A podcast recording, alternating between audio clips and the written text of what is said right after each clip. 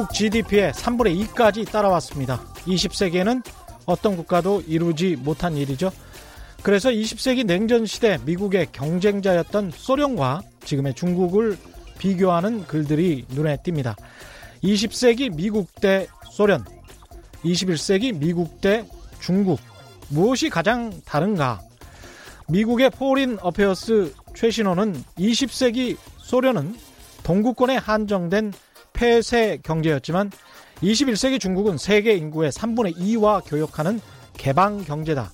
그래서 상품, 사람, 기술 등 모든 것을 전 세계와 교류하고 있는 중국, 촘촘히 짜여진 전 세계의 거대한 공급, 수요망에 들어와 있는 중국을 미국이 완전히 분리해내기는 불가능하다고 결론을 내리고 있습니다.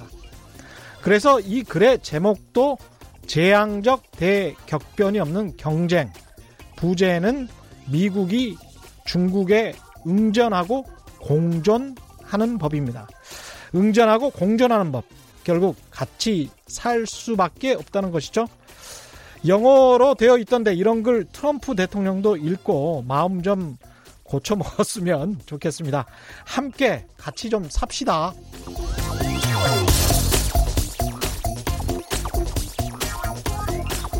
네, 안녕하십니까. 세상에 이익이 되는 방송 최경령의 경제쇼 출발합니다. 오늘의 돌발 경제 퀴즈입니다. 지난 금요일에는 뭐 추가 관세 폭탄으로 주거니 받거니 하면서 그러더니 또 밤사이에 미중 양국이 협상 재개 들어갔다는 소식 때문에 다우지수가 1% 이상 상승했습니다. 갈짓자 행보를 보이면서 협상을 재개했다 결렬시키는 트럼프 대통령의 특유의 즉흥적인 대응 방식 때문에 비롯되는 일들인데요. 최근 이것이 반복되면서 글로벌 경제의 불확실성이 더 커지고 있습니다. 이렇게 예측 불가능한 행동으로 상대를 압박하는 전략, 미친 사람의 뭐라고 하죠? 트럼프 대통령의 외교 전략으로 많이 구사하는 전략이라고 합니다.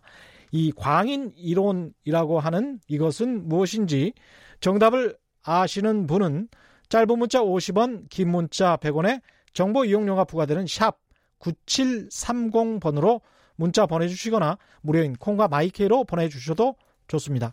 정답 보내주신 분들 가운데 다섯 분 선정해서 기능성 속옷 세트 보내드리겠습니다. 최경령의 경제쇼 유튜브로도 실시간 생중계하고 있습니다. 저 보이시죠? 시작하겠습니다. 고맙습니다.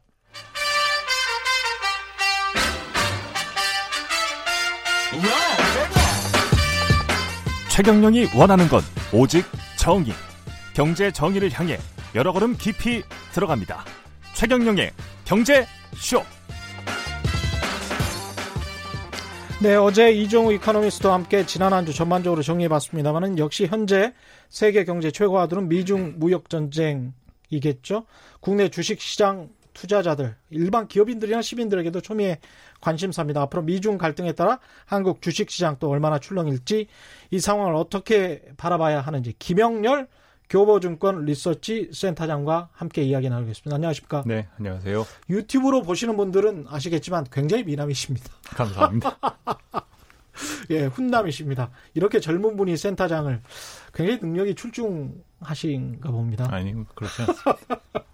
요즘 증시 분위기는 어떻습니까? 아, 상당히 무겁습니다. 뭐 요즘 예. 뭐 시장도 많이 출렁였던 데다 예. 사실 지난달까지만 하더라도 음. 2천선까지 대밀려서 음. 올해 상승분을 전부 다 토해냈거든요. 예. 그래서 8월에는 조금 한숨 돌리지 않을까라고 기대를 했는데 음. 아, 바닥 모르는 또 바닥 밑에 지하실 뭐 이런 음. 분위기에서 상당히 조금 망연자실하여 있는 상황이다라는 생각을 하고요.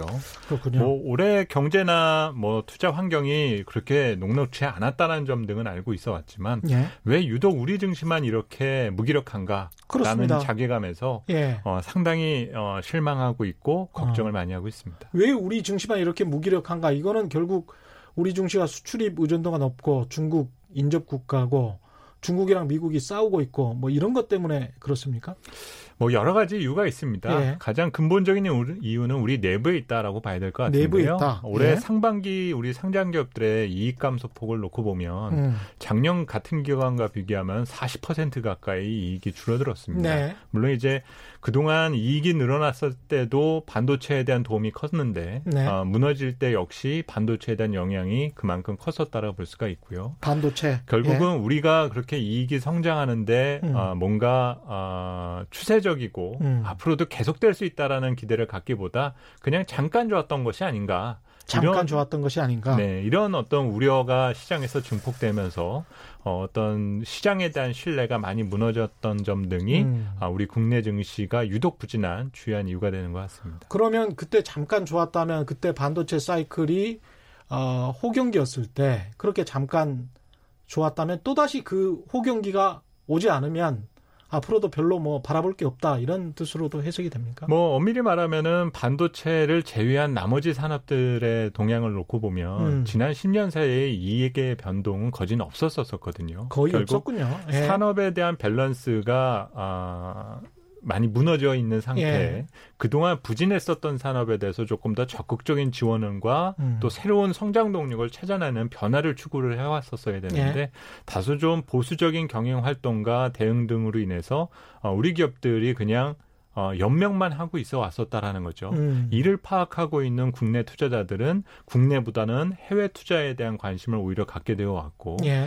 상당히 아이러니한 변화 어, 점 중에 하나는 오히려 외국인 투자자들의 보유 지분은 음. 지금 13년 만에 최대라는 점입니다. 왜 그런가요? 그거는? 어, 그만큼 우리 국내 기업과 국내 투자 자 산에 대한 매력을 음. 바꾸고 있지는 않다라는 거죠. 아. 근데 이들의 지분율이 올라가주는 부분이 예. 더 많이 사줬다라는 측면보다 예. 오히려 외국 국내 투자자들이 해외로 빠져나가면서 나타나게 된 음. 부작용이 조금 더 크다라는 점입니다. 이렇게 볼 수도 있을까요? 우리 국내 투자자들은 여전히 과거 시대에 머물러서 성장주 위주로 가고 있고 외국 투자자들은 특유의 배당주 전략, 안정된 포트폴리오 전략을 구사해서 그래도 이익이 꾸준한 선진국 대열에 들어섰으니까 한국에 투자할 만하다 이렇게 생각하고 있는 거 아닐까요? 그렇습니다. 예. 그만큼 이제 신뢰에 대한 문제가 커져 있다라고 볼 수가 있겠고요. 음. 최근에 보시면 공모 시장은 위축된 반면 사모 음. 시장만 비대하게 커져가고 있고 예. 그러다 보니 시장의 유동성 공급이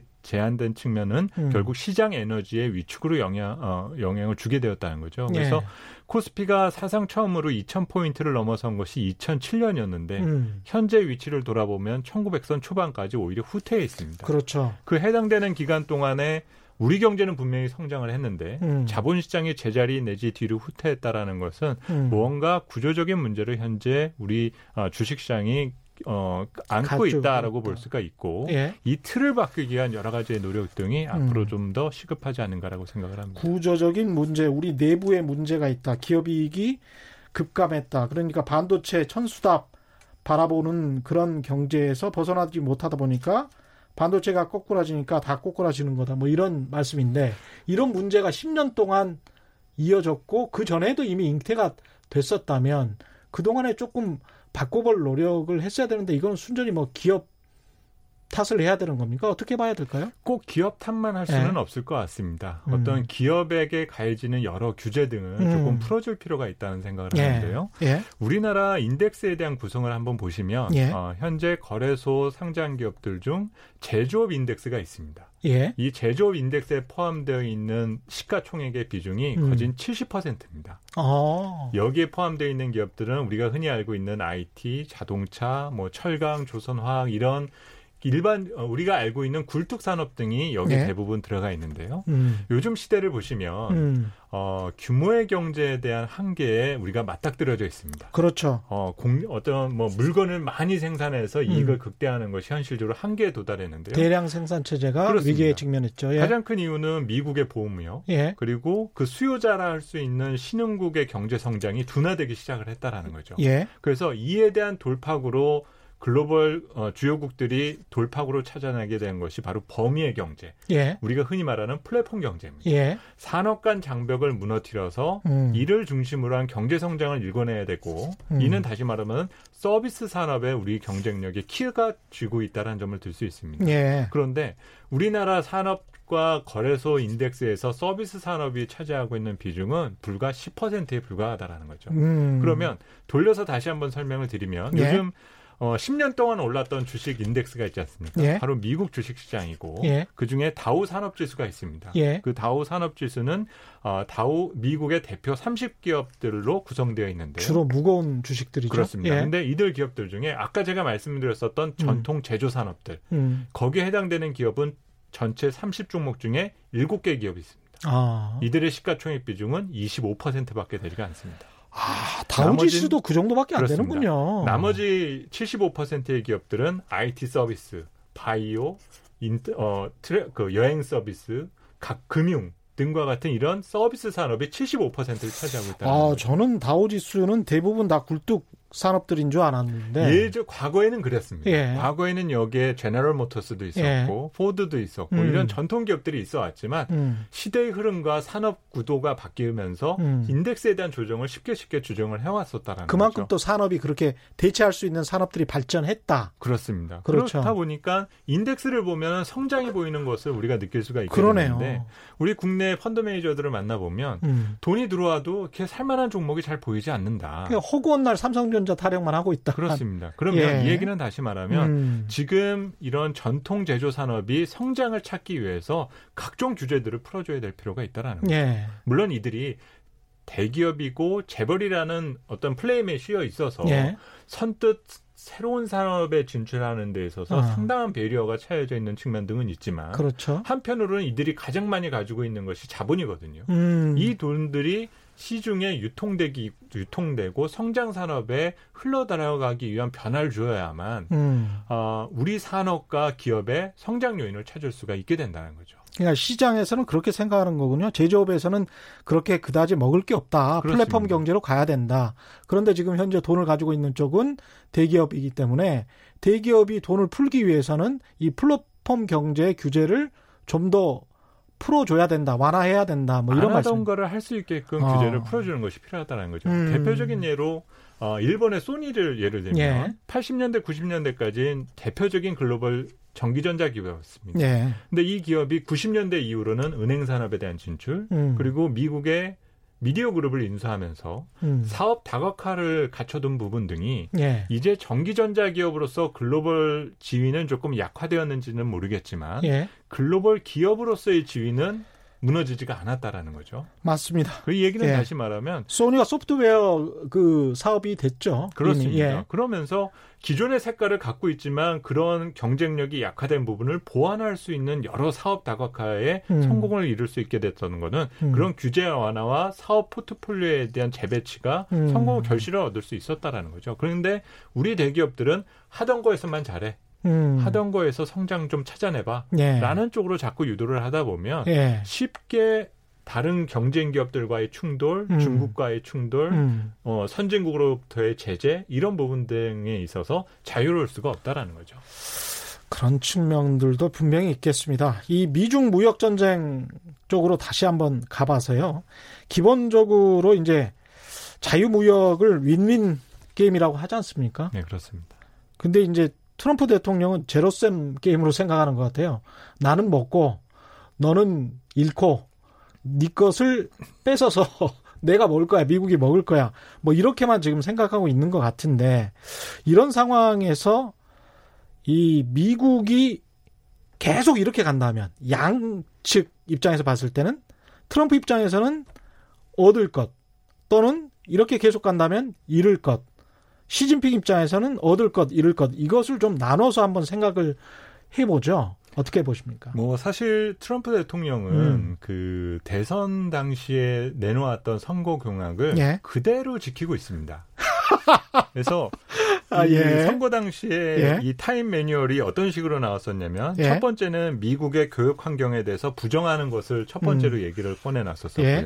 그 다음에 지금의 미국이 만성적인 무역 적자에 빠지게 되는 문제를 시장 제기하고 음. 이 문제를 해결하기 위해서 실행한다. 이것이 3년 차까지입니다. 예. 그리고 마지막 4년 차에는 그동안 3년 동안의 성과를 추적하면서 재선 전략으로 들어간다라는 것이 처음 트럼프 대통령의 공약 당시의 이 내용이었었거든요. 야, 공약을 잘 지키는 분이군요. 그렇습니다. 아주 철저하게 지키는 그런 분입니다. 예. 그래서 이 어, 임기 중에 있었던 일을 보게 되면 예. 당선이 되자마자 첫 번째 그, 그 감행한 부분이 TPP 음. 탈퇴였었죠. 예. 그러면서 나는 자유무역을 어, 지향하지는 않는다라는 어. 것들을 선언을 했고 2년 예. 차가 되면서 바로 중국에 대한 문제 제기와 함께 우리는 무역 협상이 필요하고 음. 거부할 시에는 관세 보복에 나서겠다라는 것들을 강조했다라는 거죠. 예? 그것이 지금 3년 차까지는 지금 왔다라는 거죠. 음. 그래서 올해 연말까지가 지금 상당히 중요하고 예. 어느 정도 이제 결실을 내놔야 되는 상황인데 예. 문제는 이 타임 테이블상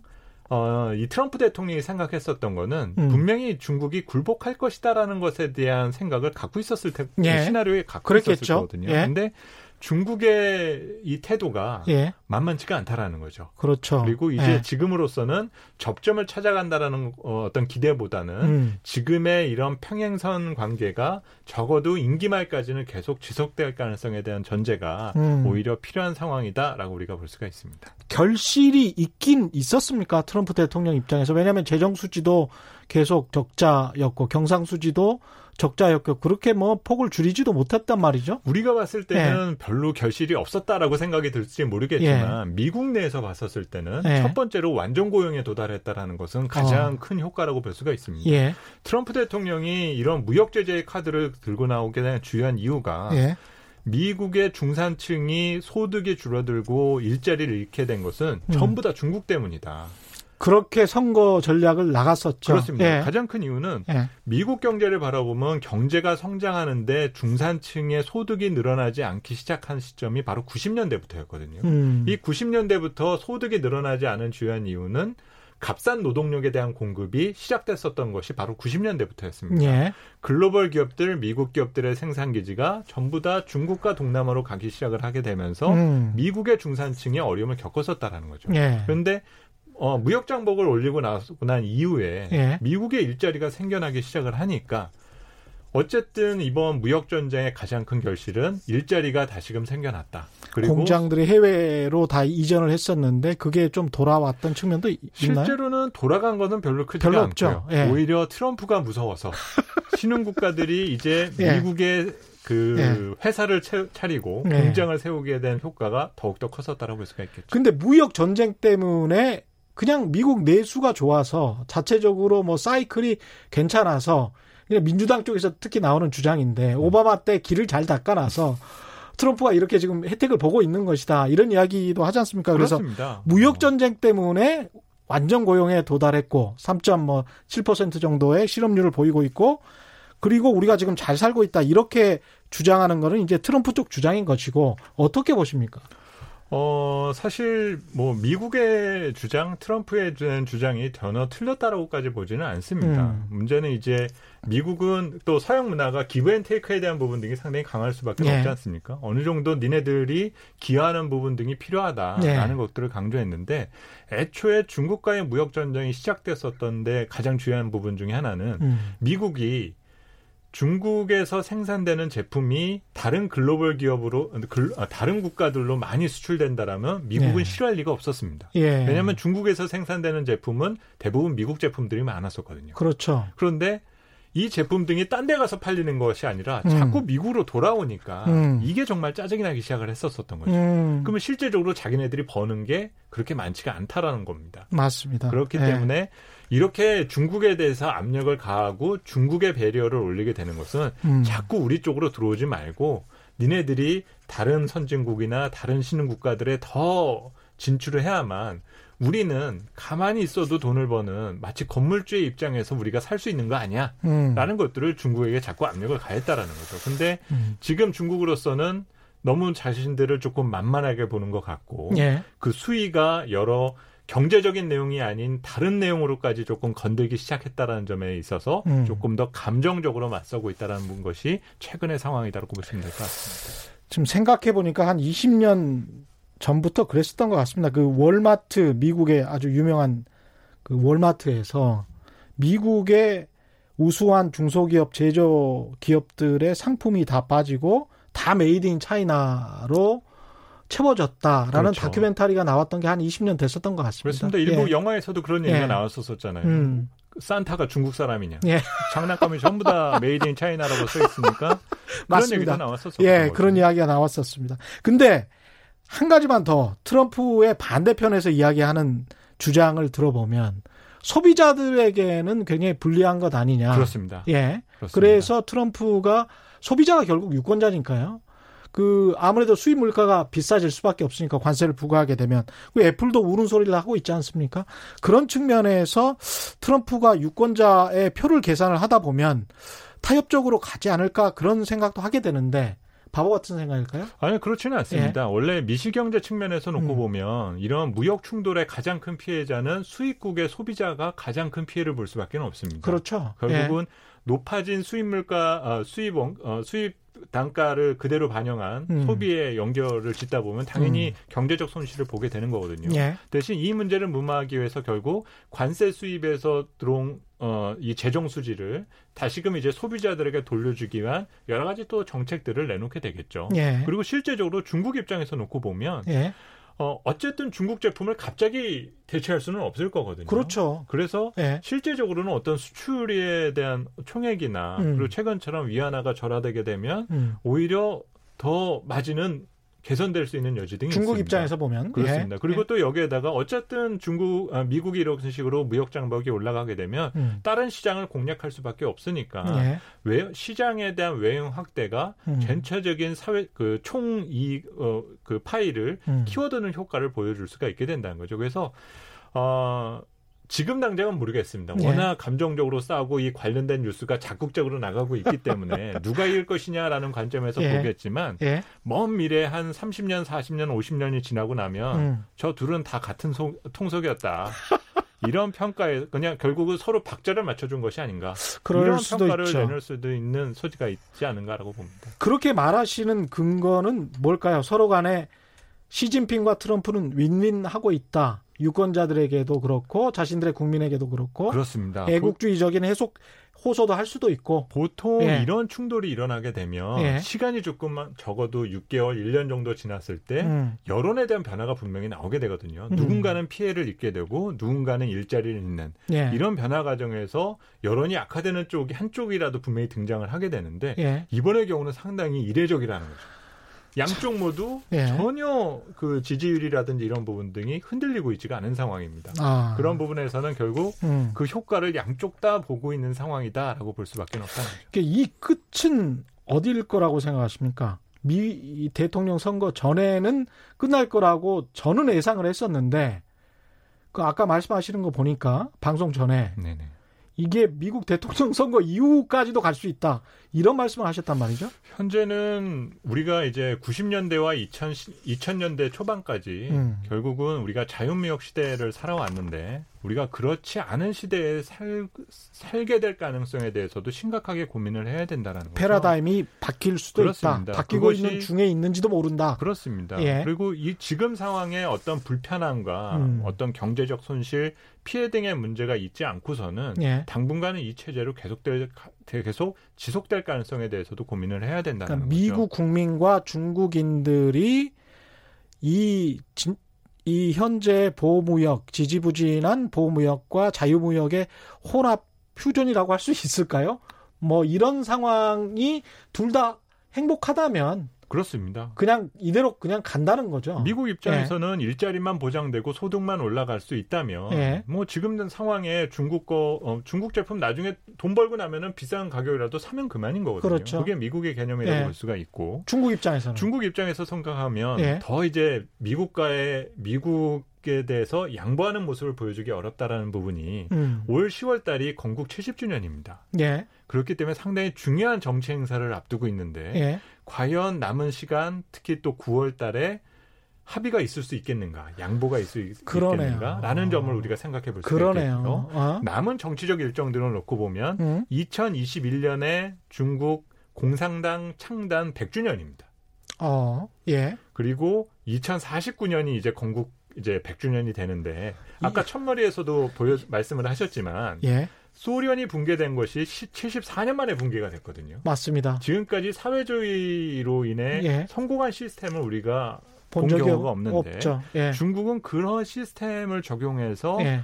어, 어떤 그 경, 부국에 대한 주의를 누력 보여주고 싶다라는 거죠. 맞습니다. 그에 대한 기반은 어느 정도 지금 다져 있다고 볼 수가 있고요. 사실 이념적으로는 자유주의 서방 경제 입장에서는 굉장히 위협적인 그렇습니다. 이데올로기입니다. 그렇습니다. 예. 그래서 그런 환경에서 예. 어느 정도의 성과와 그 성과를 낼 수 있다는 자신감이 있게 된다라면 음. 지금까지의 기조 자체를 쉽게 구풀이할 가능성 자체는 제한적이다라는 거죠. 그래서 지금 상황은 누구의 승자와 패자에 대한 개념에서 우리가 접근할 것이 아니라 예. 지금에 대한 어떤 그, 어, 이 관계가 음. 어느 정도까지 유지, 어, 그 유지될 것인가 그 시간에 대한 문제가 조금 더 필요하다라고 볼 수가 있고 시간에 대한 문제. 그 시간이 지속되는 과정에 양측 시스템에 있어서 누가 더 문제점을 드러내게 될 것인가 그 상황에 대한 부분 등을 체크해 나가는 것이 앞으로 관전 포인트가 될 것 같습니다. 패러다임이 확 변할 수도 있다. 보수적으로 보면 이게 또 보수적으로 보는 건지는 모르겠습니다만은 좀 더 갈 수도 있겠다라는 생각을 해보는데요.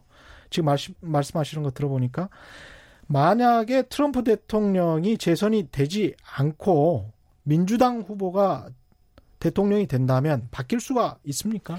전통적으로는 미국의 민주당은 음. 보호무역의 대표 주자였었습니다.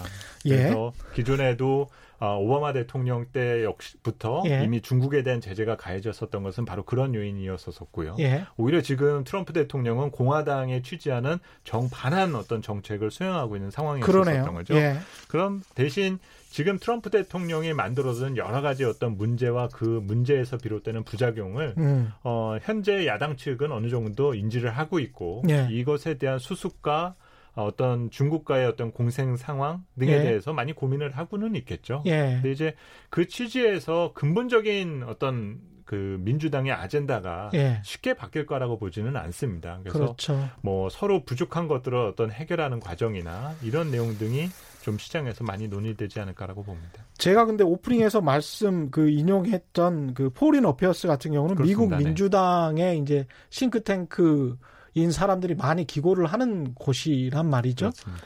그런 쪽에서 이제 이런 뭐랄까요 비둘기적인 무역 협상에 관한 이야기들 공존에 관한 이야기들이 나오는 것 보면은 미국 민주당 대통령이 되면 혹시 좀 조금 달라지지 않을까 그런 기대는 좀 해봅니다만은 어떻게 될지는 모르겠습니다. 기대는 해봐야 되고요. 일반 투자자 입장에서는 지금 쭉 말씀하시는 거 들어보니까 어떤 경제 지표나 주식 시장 관련해서 경제가 좀 살아나겠다라고 기대를 걸 만한 근거나 뭐 이런 게 없습니다. 실제로는 그렇습니다. 예. 뭐 많이 경제 심리가 위축되어 있고요. 예. 이런 분위기가 어, 쉽게 바뀌지 않을 것이다라는 것이 전제되어 있기 때문에 음. 뭐 시장 뭐 심리에 있어서의 변화를 기대하는 것은 쉽지가 않습니다. 예. 문제는 어, 무엇이든 이 가게와 기업이 액션을 취하기 어렵다라는 것은 음. 그만큼 우리가 뭔가 갇혀 있다는 의미라고 볼 수가 있거든요. 그렇죠. 이럴 때일수록 뭔가 그, 그 기업으로서는 사회적 기업 활동을 하는 부분 등이 필요하고 음. 정책 당국과 정부는 규제 완화나 시장을 안정화시키기 위한 여러 조치 등을 끊임없이 내놓는 것이 중요하다라는 거죠. 예. 무엇이 효과적일 것이냐를 고민하기보다는 음. 당장 실효성은 떨어지더라도 음. 정부와 기업이 지금 어려운 상황을 포기하지 않고 음. 계속 돌파할 것이다라는 것들의 메시지를 투자자들에게 조금 더 강하게 전달해 줘야만 지금 등을 돌린 투자자들이 다시금 주식시장에 들어올 수가 있게 된다는 거죠. 그래서 음. 많이 받는 질문이지만 이럴 때일수록 그것이 효과가 없더라도 예. 조금 계속 가랑비에 옷 젖듯이 음. 조금 많은 시장 지원 정책과 부양 정책 등을 음. 논의하고 내놔 주었으면 음. 좀 시장의 분위기가 조금 달라질 수 있지 않을까라고 봅니다. 한국 정부가 뭐 재정적으로는 아직도 안정돼 있으니까요. 그렇습니다. 예. 아, 헤이든님 또 문자 보내주셨습니다. 고맙습니다. 김영렬 센터장님, 제조업 규제가 구체적으로 뭔가요? 이런 질문 해오셨는데. 뭐 예. 여러 가지가 있습니다. 예. 뭐 대기업들의 진출에 여러 가지 어떤 그 논쟁이 조금 심한 편이죠. 음. 그리고 새로운 성장 산업에 대한 진출에 있어서 기존 산업과의 어떤 협업 여부 예. 이런 내용들도 상당히 조금 걸림돌이 조금 많은 편입니다. 예. 근데 이 과정에 여러 시행착오도 수 있고 여러 음. 논쟁 소지 등도 있을 수는 있겠지만 음. 우선 선제적으로 투자를 했을 때 그 이후에 파급되는 문제 등을 수습하는 노력 등도 음. 앞으로는 좀 더 필요할 수가 있게 된다는 거죠. 그래서 음. OECD에서 발표되는 제조업 규제 지수를 살펴보게 되면 예. 지난해 말을 기준해서 볼 때 총 34개국 중에 우리나라가 30위입니다. 어. 그만큼 한국 제조 산업과 이 예. 경우에 규제가 상당하다라는 것들을 다시 음. 한번 인지하고 음. 감독 당국은 고민해 두는 것이 필요하지 않을까라고 봅니다. 이런 상황에서 개인 투자자 마지막으로 어떻게 해야 될까요? 어렵습니다. 뭐 지금 특히나 시장 주식 시장이 침체되어 있기 때문에 예. 선뜻 제가 말씀을 드리기는 쉽지는 않은데요. 음. 아, 하지만 투자라는 것을 우리가 한자 그대로 우리가 번역을 하게 되면 예. 자본을 던진다입니다. 그렇죠. 그래서 어, 문제는 투자자들은 어디에다 던질까에 대한 고민을 많이 하게 되지 음. 그 던진 나의 자본이 돌아오는 것에 대한 고민을 조금 덜 하시는 경우들이 있어요. 예. 그래서 투자라는 것은 나에게 돌아올 확률이 높게만 내가 던진 어, 이 투자 자본이 음. 손실 없이 돌아오기를 목적으로 하는 것이 바로 투자인 겁니다. 그렇죠. 요즘 보면 예. 마치 눈 감고 던지는 때와 비슷하다라는 거죠. 그래서 예. 조금 더 돌아올 확률이 높아질 때 음. 이때 어, 어, 시장에 대한 어떤 투자에 감행을 어, 투자를 선택을 하고 실행을 때. 하는 부분 예. 등이 조금 더 필요하지 않을까라고 봅니다. 기다려라 이런 말씀이신 것 같습니다. 유영성님, 김다연님, 몽구리님 미중 무역 전쟁을 쉽게 풀어주시니 정말 알아듣기 쉽고 재밌습니다. 감사합니다. 이런 말씀 드렸고요. 저도 오늘 말씀 감사드리고 지금까지 또 한번 모시겠습니다. 예. 감사합니다. 예, 김영렬 교보증권 리서치 센터장과 함께했습니다. 고맙습니다. 네, 감사합니다. 예.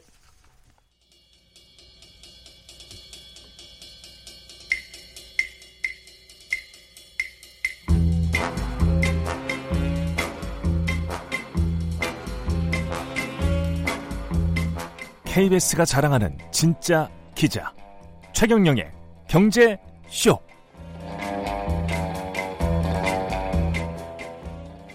네, 오늘의 돌발 경제 퀴즈 한 번 더 보내드리겠습니다.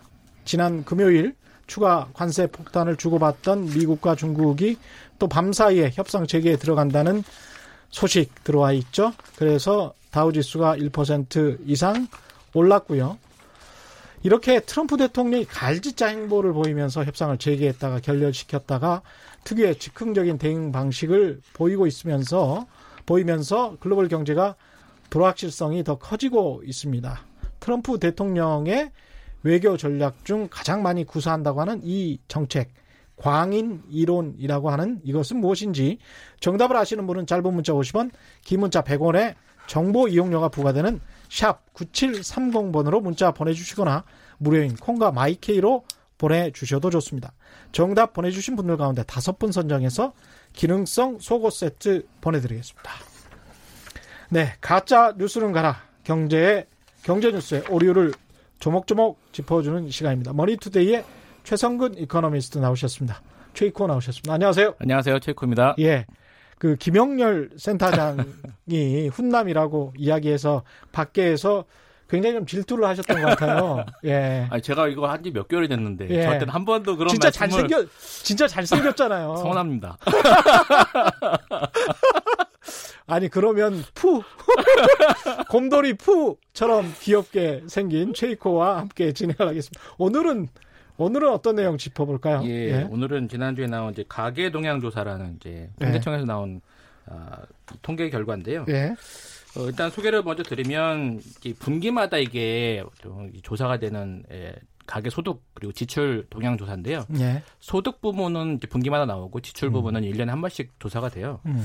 근데 그 조사 결과 2, 4분기에 가구당 월 평균 소득이 어, 470만 4천 원으로 전년 동분기, 그러니까 2018년 470만 4천 원. 예, 예. 예. 2018년 2분기에 비해 3.8% 증가했고 3.8%요? 예, 예. 가구 소득이 전체적으로 어, 많이 증가했는데요? 그렇죠. 예. 예. 실질 소득은 한 3.2% 증가했다고 예. 조사가 됐습니다.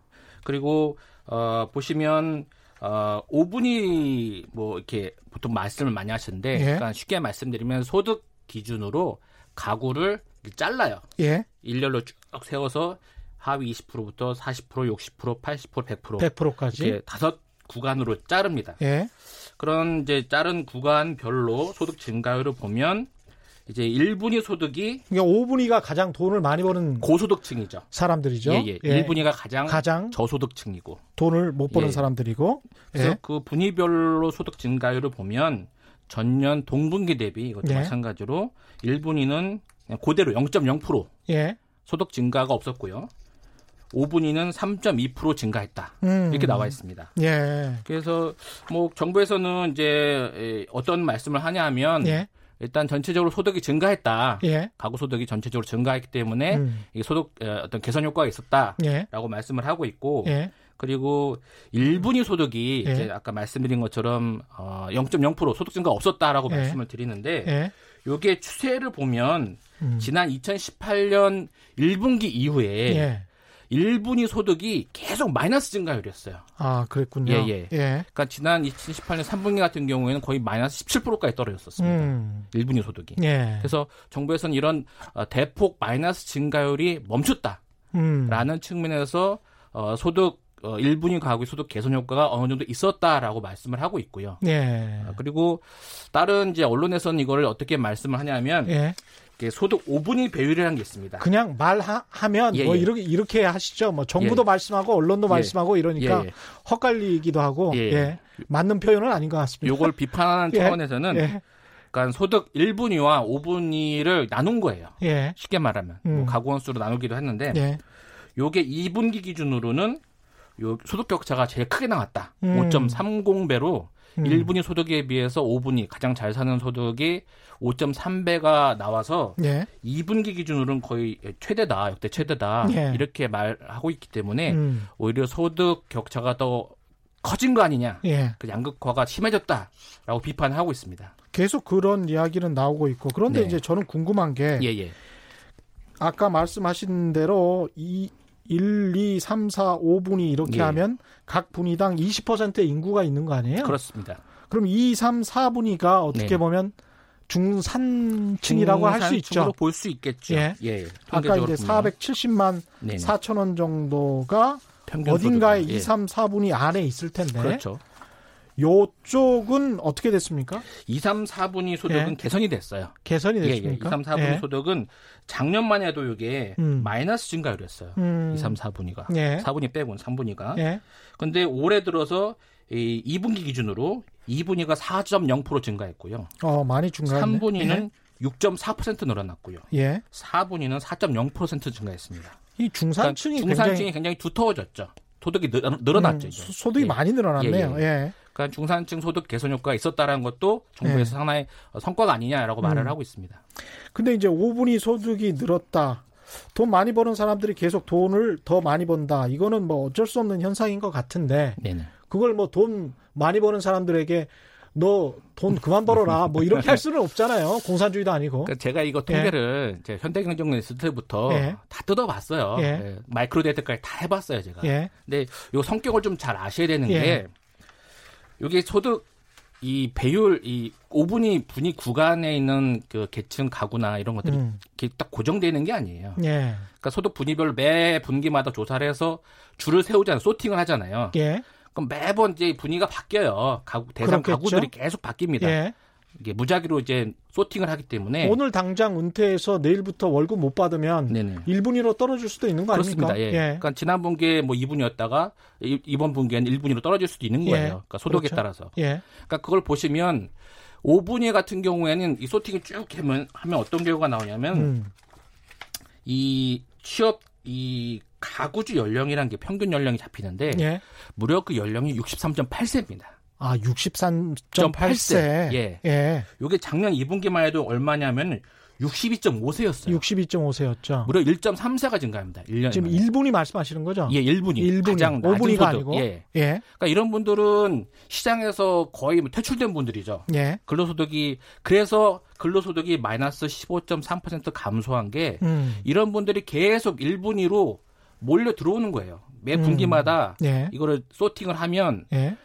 나이 드신 그 시장에서 뭐 이제 음. 뭐 퇴직을 하시거나 예. 뭐 홀로 자영업을 하시거나 이런 예. 분들이 계속 소팅을 하면 분 시간이 지날수록 이런 분들이 계속 일분위로 잡히는 겁니다. 네, 고령화에 네, 따라서 고령화에 따른. 가난도 같이 네. 온다. 그런 현상이 지금 통계에서 보일 수 있는 거죠. 아. 그런데 오분위 같은 경우에는 평균 연령이 지금 50.3세예요. 아. 굉장히 장년층으로서 소득이 피크를 칠 때죠. 그러네요. 50세면. 예. 예. 예. 지난해 2분기 같은 경우도 50.1세로 음. 별로 늘어나지 않아요. 그러니까 그러네요. 이 5분위는 계속 젊은 층이라든지 어. 중장년층 유지가 되는 예. 그러니까 그런 부분들에 또 어떤 문제가 있냐면 이런 분들은 취업 가구, 그러니까 취업 가구당 취업 인원수가 2.1명입니다.